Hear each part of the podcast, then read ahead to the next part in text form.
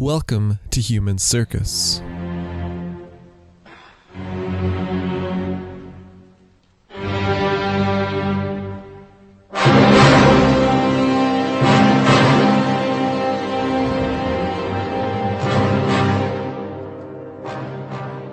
You open your eyes in Italy. You're in Tuscany. You're in Florence. You breakfast in a small piazza north of the Arno, linger over coffee, and then make your way south over the river. You stroll across it at the Ponte Vecchio. The old bridge, despite the early hour, is bustling with visitors, and you pause only briefly where the shops give way to a view of the water. Then you walk on. You let your steps carry you along the Via dei Guicciardini and into the Piazza dei Pitti. You enter the palace, cross its inner courtyard, and find yourself in the Giardino de Boboli. You while away the hours there in the pleasantly cool, green surroundings of the garden, drinking wine or soothing a hangover, or both. You walk the avenues, see the sculptures, the fountains, and the grottos, and when you've had your fill, you drift back out past the palace, turn away from the bridge and its crowds, and duck into Via Mazzetta, its narrow lane becoming Sant'Agostino, and crossing Via Maffia. You turn right, and then quickly left onto Santa Monica. You're close. Your steps carry you out into the Piazza del Carmine, and as you look up to your left, your eyes settle on the distinctly unspectacular facade of the Santa Maria del Carmine, your destination. Within those church walls is a chapel, the Brancacci Chapel, renowned for its early Renaissance frescoes. There, the works of Masolino and the talented young Masaccio, some of them later finished by Filippino Lippi, depict a cycle of scenes from the life of St. Peter. And among them is one known as the tribute money. The tribute money shows us the story of Matthew 17, a tale of entering a city and of having dealings with a tax collector there. In it, Peter is challenged as to whether his teacher pays the temple tax. Peter responds that his teacher does. But then, when he goes into their house, that teacher, Jesus, seems first to disagree, before eventually producing a miracle in order to keep the peace. He tells Peter that he is to go fishing, that he should look in the mouth of the first fish he catches, and that there he will find coin enough for the payment. It's a painting of more than a little renown, considered a masterpiece of critical importance in the history of Renaissance art. But I introduce it here not so much for its artistic value, considerable as that may be. I do so instead for the story behind those frescoes in the Brancacci Chapel. In particular, for that of their patron, Felice Brancacci, and his diplomatic adventure overseas just before he came home to commission those frescoes. This is his story. Hello and welcome. My name is Devon, and this is Human Circus Journeys in the Medieval World, the podcast that follows medieval history through the stories of its travelers. And this is the part of the podcast where I inform you that if you are enjoying all of this and you are able and feel moved to do so, you can help it on its path. For five, three, or one dollar a month on Patreon, you can keep it and its creator above water and merrily floating along into even more medieval history. And you can do so while enjoying ad free listening and extended episodes. And while we're on the topic, I want to send out my thanks to the following kind listeners for their contributions. Thank you, Stephen. Thank you, John. And thank you, Kara. Your generous support is very much appreciated. Now, to the story. Today it's part one of a two-parter on Felice Brancacci, the highly esteemed silk merchant who commissioned those frescoes, and on his trip to Egypt. To tell it, I'm relying on Brancacci's account as translated by Mahnaz Yousefzadeh in 2018. We're picking up our story on June 30th, 1422. Brancacci and his companion, Carlo di Francesco Federighi, doctor of law, have left Florence. We see them reach Pisa on July the 1st and linger there, writing occasionally to the Florentine sea consuls and hearing rumors as to when their ships were to go. Waiting until on the 15th, they departed from Piombino. They left the mouth of the Tiber behind them on the 19th, passed Napoli on the 20th, and revived themselves with water, wine, and other things in Scalea on the 21st. They were in Messina on the 25th and 26th, and sent a letter back to Florence to keep their employers updated. Then, on the 28th, after a false start that saw them swept back 30 miles, they left Italy, heading east, to arrive at the Greek island of Kefalonia on the evening of the 30th. That last leg had been hard going over open seas that had left them ill and even the sailors shaken. But Brancacci's journey had begun in earnest. The Egypt he was bound for was that of Mamluk Sultan Barsbay, the man sitting on the near edge of 16 years of stable rule. A noteworthy feat, given that there had been six sultans in the 16 years prior. But that stability, along with other successes, such as conquering Cyprus, were all, as Brancacci set out, still to come. Barsbay, having only just taken power that same year, was still an unknown quantity. His policies, desires, and aspirations still very uncertain. Across the Mediterranean from Barsbay's Egypt was the city where Brancacci lived, and the one on behalf of which he made his journey. Florence has not featured heavily on this podcast so far, I'm not sure I've mentioned it at all, actually. There's been lots of Venice and Genoa, Pisa, but Florence, not so much. And maybe that's surprising when you think of the Medicis or figures such as Machiavelli or Savonarola, whose stories, to varying degrees, enter broader public consciousness. The Florence we're dealing with hasn't gotten there yet, but it is getting there. Dante Alighieri and his Divine Comedy have come and gone. Petrarch has lived and died, though little of either in Tuscany.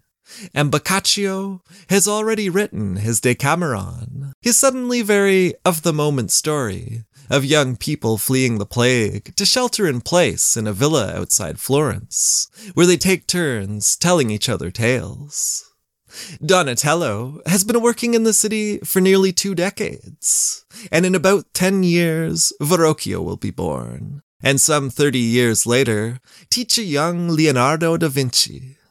Florence, in many ways, was on the rise. Politically, this is not yet the Medici Florence so beloved by creators of historical fiction for film and TV. But it is getting there. The Lorenzo de' Medici days are still to come, but his grandfather, Cosimo, has already founded his Medici Bank and opened branches around Italy and then around Western Europe, wielding immense power, if not absolute. And what did the rulers of this Florence want? What had they dispatched our Brancacci to do?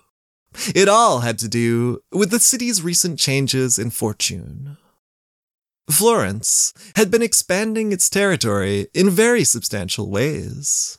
In part, this was facilitated by the papal schism that had weakened the regional power of Rome. Then there had been a 40,000 florin purchase from its French ownership that had given Florence control over Arezzo, They'd advanced in force toward Bologna and Urbino, and involved themselves in overturning the leadership of a town that had been under Siena's control. But this bustle of activity had brought unwanted attention. There were those Tuscan towns and cities whose rulers did not want to be absorbed by the ascendant Florence. And in Gian Galeazzo Visconti, the powerful ruler of Milan, they found a willing ally. Starting in 1390, Milan and Florence became embroiled in 12 years of intermittent warfare. And those years were crushingly expensive. The city relied heavily on loans from its wealthy citizens, including the Medicis. And in the first years of the 15th century, things did not look good for our Florence.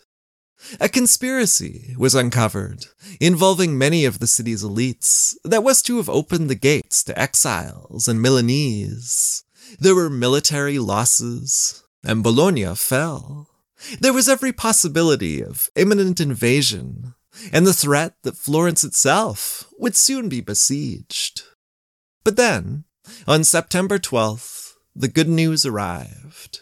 The plague, not usually associated with happy tidings, had already rid them of their enemy nine days before. Visconti was dead, his holdings soon to come apart. There would be other Viscontis, other threats from Milan.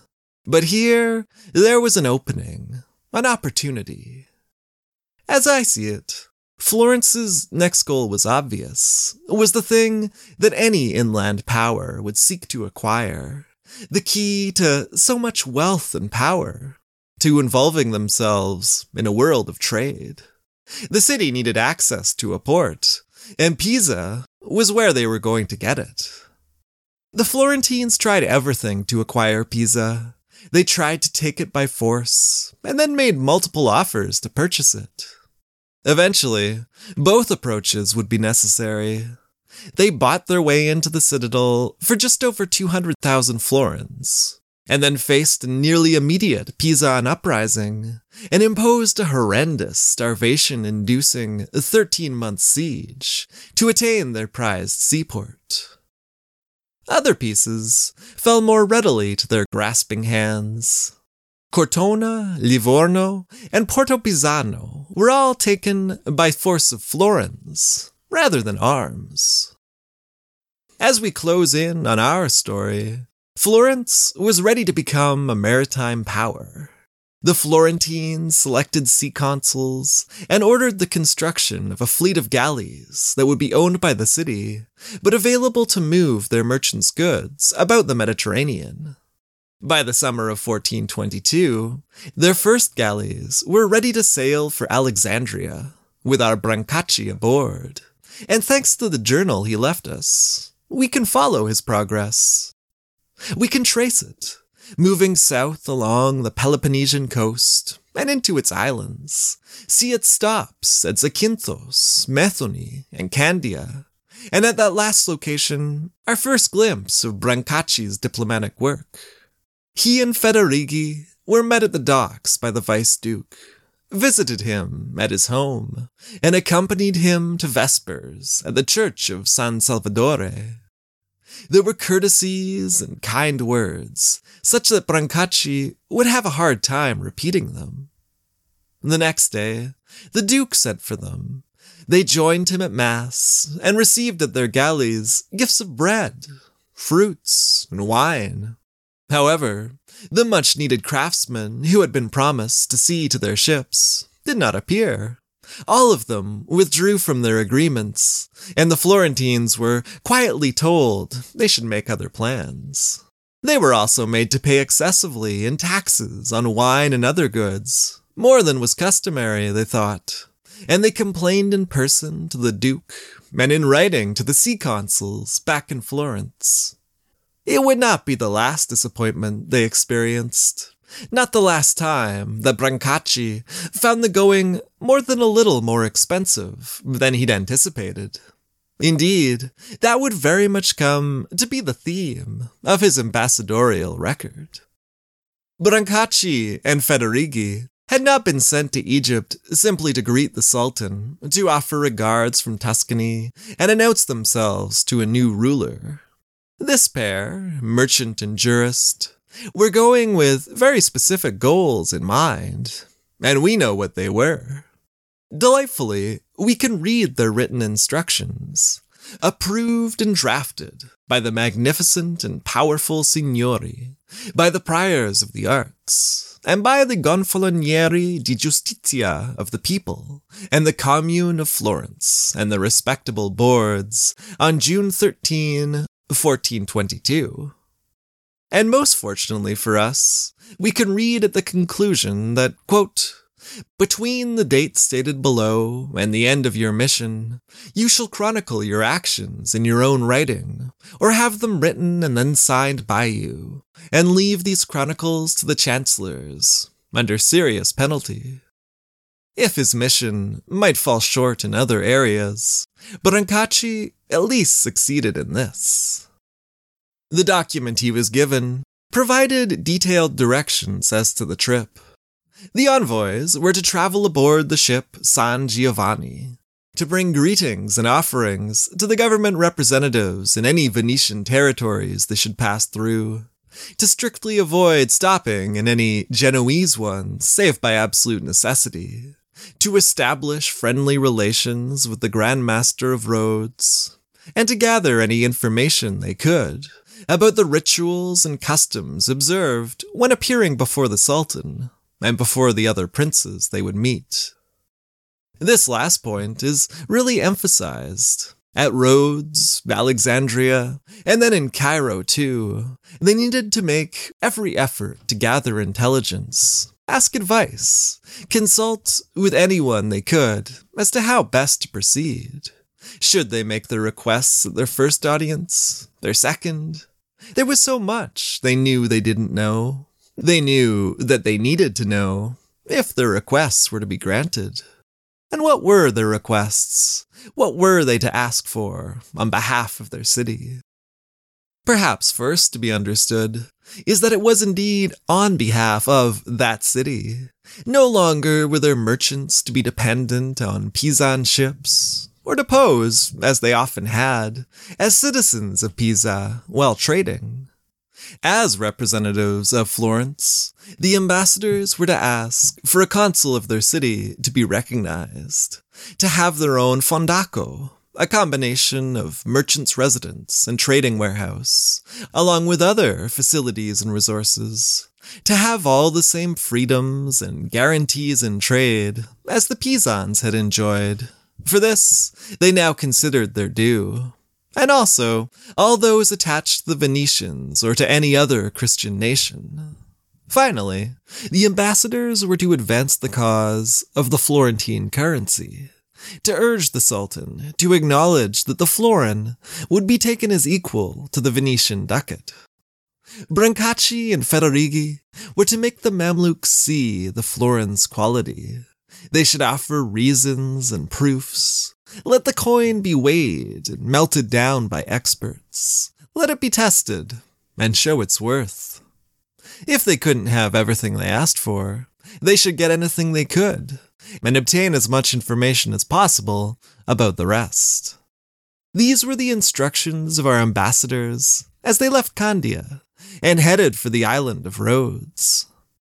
A century later, the 400 ships of Suleiman the Magnificent would come and take that island.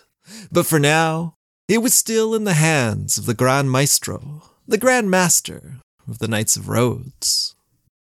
Brancacci and Federighi arrived there on the 9th of August, around midday, and immediately uh, there were tensions.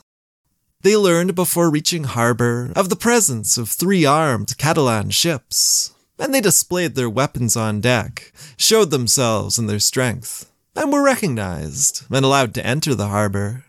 There, they found yet another armed Catalan ship, this one beset by Genoese, after having attacked one of their boats in Alexandria. The Florentines sought guarantees of safety from the Grand Master, but being a Catalan himself, he preferred to remain neutral so far as the galleys at his harbor, and would promise protection only on land. Fortunately for his guests, that neutrality would be sufficient for a peaceful stay. They received their host's blessing of their diplomatic mission and his complaints as to how their city taxed his knights from Tuscany. The ambassadors made arrangements to procure what they lacked, to see to repairing the galleys, and to gather information and assistance.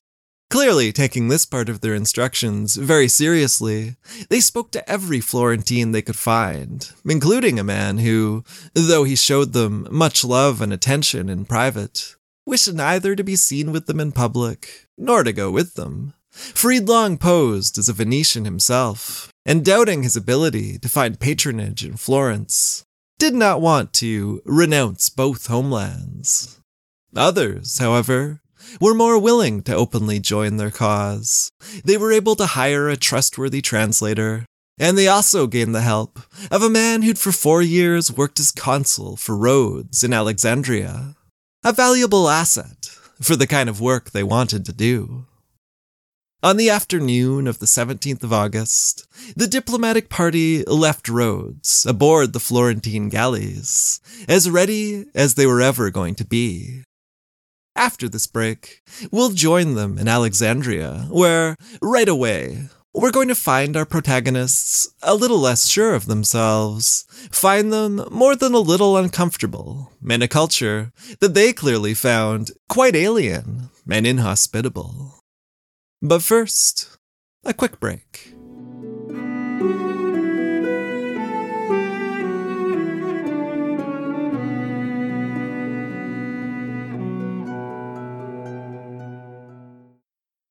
The envoys reached Alexandria on the 19th. Their first contact, a boat, that came out towards them and then fled to port, its captain uncertain if they were Catalans. There had been that trouble with the Catalans lately, who had not only attacked a Genoese vessel, but had also taken a small but valuable one belonging to the Sultan. Still, the Florentines docked to the sight of many people pouring down to the port, to see who had arrived. The interpreters went first, arranging for mounts and an escort, and then the main diplomatic party. They were greeted at the gates by the Cadi, an official with whom they would have much to do, and then went on to the Admiral to present their letters, declare their intentions, and to refresh themselves with some delicious sweetened water. All seemed well so far, and as they dined that night on bread, grapes, watermelons, and other fruit that the Admiral had sent to their assigned residence, they might have felt at least a little pleased with themselves, to have felt their mission at least a step advanced toward success. Or maybe they were already more trepidatious than that. Maybe their eyes wandered about that assigned residence, which Brancacci complained was hardly equipped with doors. Maybe their dissatisfaction began to stir. What we're going to see as we follow their progress is that such dissatisfaction would come to typify the trip much more than any pleasures of the table. What makes this text really interesting is not just its zoomed in, first hand examination of early 15th century diplomacy, it's in part also the obvious discomfort of its narrator. Brancacci is going to be outraged at what he perceives as endemic greed and corruption at all levels of Mamluk Egyptian society. It's a response that really jumps off the page, becomes the dominant theme of his whole account, so that every reader will comment on it. Some, like Ugo Tucci, seeing there the ambassador's inexperience, his ignorance of cultural customs, not his own, that was especially problematic when it came to gift giving, that spreading around of maybe bribes, maybe something more like the expected present that smooths the way and can turn to profit. Whatever these transactions were, Brancacci wasn't having it, and at times you could see why. On the day after their arrival, they were beset by requests for money. They received a delivery from the Admiral of five castrated lambs, fifty chickens, a basket of bread, and one of bananas, and they, quote, had to pay the carriers. And really, I'm with the carriers on this one. But then they'd have other men coming around, saying things like, the Admiral sends you his regards, and they'd want money too which seems less reasonable. And there were more, a thousand more, Brancacci says, in what I can only assume was a bit of an exaggeration. But however many they were, all approaching and asking for this or that, it's pretty clear that he was completely overwhelmed, was only able to cope after parting with a lot of money, with the help of a few Italians with more experience than he had. The pressure increased from there. On the 21st, there were more solicitations. The Admiral was now outright demanding gifts for himself, and even the messenger he'd sent to tell them so felt that he should also have something from the ambassadors for his trouble. They'd thought they weren't obliged to give anything to the Admiral until after they had visited the Sultan. But then, when they refused to give the man what he wanted, they were told that if that was the attitude they were going to take, then they'd simply be cut off from provisions. It was a give nothing, get nothing situation. And Brancacci needed advice. He needed a friendly local contact. And fortunately for him, they had one. That former consul they had picked up in Rhodes had a friend, or at least an acquaintance, in the local Cadi. And this man was most helpful. He said that they should go ahead and give the gifts, and then went so far as to supply them with materials to do so, with fabrics and cloths of his own. It was a kind gesture, but also one that seems to indicate that our Florentine friends had blundered to begin with. They were seeing corruption and trickery at every turn, and they were struggling to tell the necessary and entirely normal costs of doing business from the abusive charges imposed by scheming locals looking to take advantage of their naivete. In this case, they had been shown a way out of their problem, but it wasn't yet entirely solved. The next day, they went to call on the Admiral with presents in hand satin and other fabrics in turquoise and green. They tried to bring them to the Admiral, but first they had to get past one of his officials who met them at the gate. He insisted on assessing the offerings first, to see that they were up to snuff, to tell them that if they were deemed unacceptable, then they would be turned away. And when the Florentines produced their gifts, that's exactly what he did, declaring the items unworthy and rudely seeing them off. Brancacci would have been thrown into confusion. Had they inadvertently made some kind of offensive social gesture? Had they lowballed beyond the realm of politeness in their tribute? The Cadi didn't seem to think so. Not when he gave them the items, and not when they went to him again, informing him that mediators had since been to the house, asking first for an additional 500 ducats, or, if not that, then at least more fabric. He promised to speak with the mediators on their behalf, but they were starting to wonder if all these people, friendly faces and otherwise, weren't all simply plotting together to fleece them for all that they could. And you can see why. They were in an unfamiliar land, and now increasingly isolated.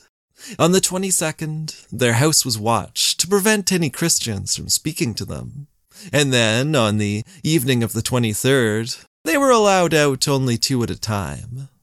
When the Cadi came back to them with word that they should go ahead and throw in the extra satin, they did so. And the Admiral now grudgingly accepted what they brought him with a sour face and the comment that they were ugly and poor offerings. The guard at their house was lifted, which was good. But he wanted a ducat, and the messenger who brought his orders wanted one too. The Florentines were exhausted by it all, by the stress of dealing with this uncertainty, in unfamiliar surroundings, and under the pressure of needing to account for all of it to their city when they returned, having been directed to be frugal in their spending, and with that unknown quantity waiting for them at the end of it a new sultan of whom very little was known. They had what should have been some more experienced figures with them the interpreter and the former consul. But more than once, Brancacci expressed the wish that they could simply disappear in the night, sail back to Rhodes, back to Florence. On the evening of the 23rd, he writes, It was only because our orders were quite strict that we endured these events and prepared to remain pawns to Cairo and to their enormous greed. They wanted to go, but they couldn't. So they stayed, and on the next day, there was more bad news. Two sailors from their ships had been found up on a hill where they weren't supposed to be, and while one had escaped, the other had been captured. He was brought to the house in chains, his captors first demanding that the second sailor be produced, and then letting it be known that perhaps they could release the first for 25 ducats. But this offer the ambassadors refused. They had, Brancacci says, grown familiar with these techniques. Take him away, they told the men, and if he's done something, then hang him, which I'm sure the sailor was happy to hear. And when he was returned to them, having suffered only some severe beatings, Brancacci seems to express pride at having managed it without spending a single ducat, which again can only have delighted the badly beaten man. The day after all that excitement, Brancacci writes that they stayed there in the house, doing nothing at all. While they stayed in Alexandria, they participated in a world somewhat aside from that of the locals, who they could never quite trust.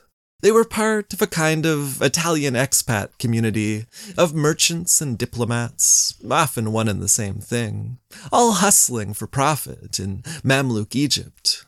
Or at least, they were on the edges of it.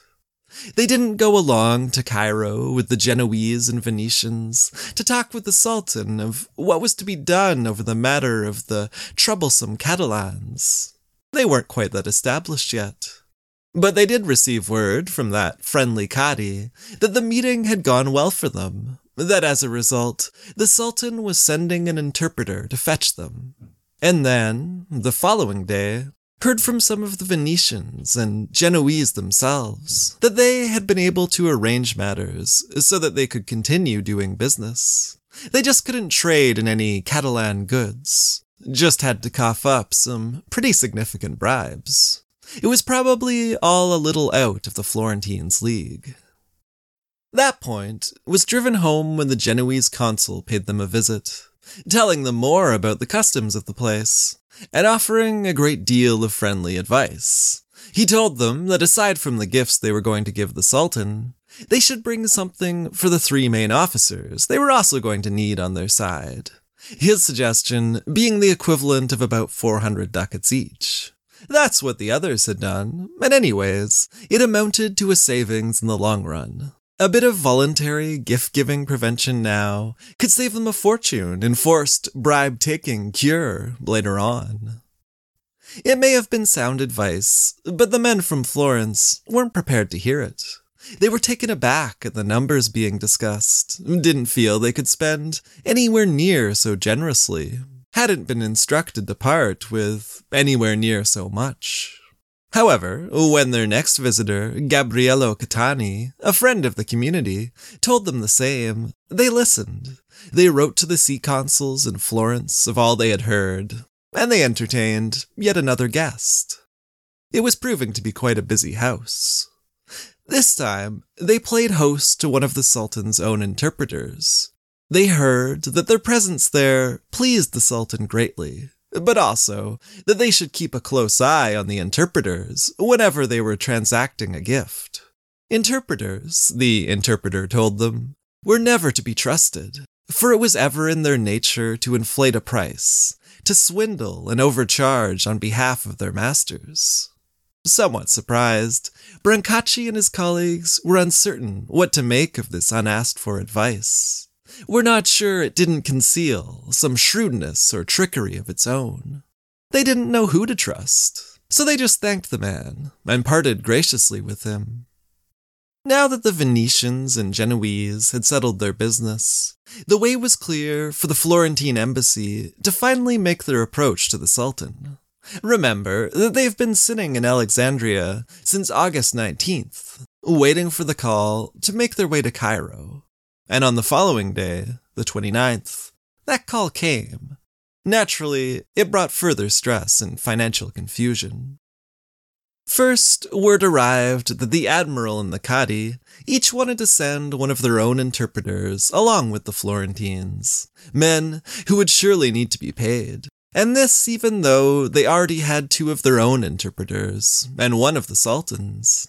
It was late afternoon, verging on early evening, when the envoys finally got rid of the men by handing over ten ducats apiece. And then, as they made ready to leave for Cairo, they had another official show up, saying that he would accompany them too. So now they had to shed this unwanted baggage, and that meant yet another visit to the Cadi, where they were forced to wait until he got back from dinner.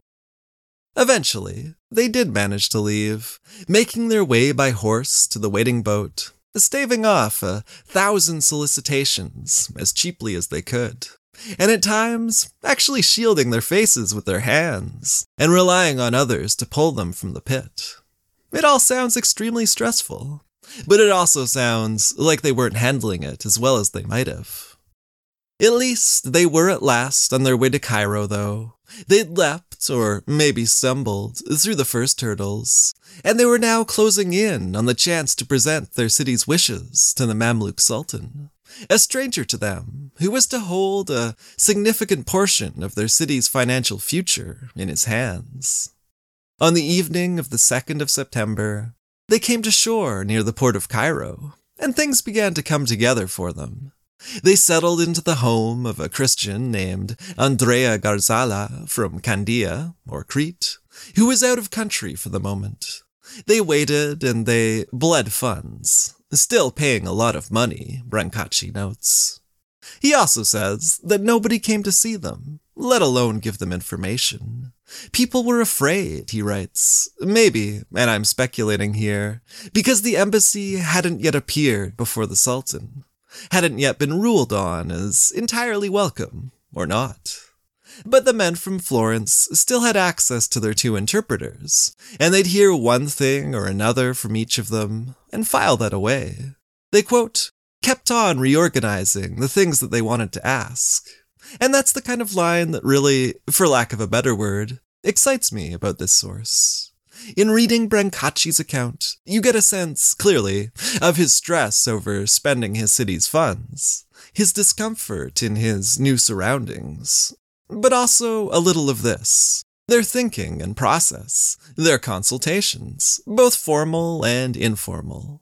You start to think that despite their anxious uncertainty over what gifts they should be giving to whom, their moral outrage at the whole economy of gift giving, or as they saw it, rampant greed and bribery, these were not disastrous choices on the part of Florence. They at times seem dreadfully unprepared and uninformed, but they took seriously the need to rectify that. In Rhodes, Alexandria, and Cairo, they were ever asking questions and absorbing intelligence that could facilitate their mission success. On the morning of the 5th of September, they went out and got to work in Cairo. And next episode, we'll join them there. We'll conclude the story of the Florentine mission to Mamluk Egypt, of Felice Brancacci, and of the fresco he commissioned when he returned home. Be well, everybody. If you're listening on the Patreon Extras feed, then, in just a moment, you'll be hearing about the 14th century impact of the plague on Cairo. Otherwise, I'll talk to you soon.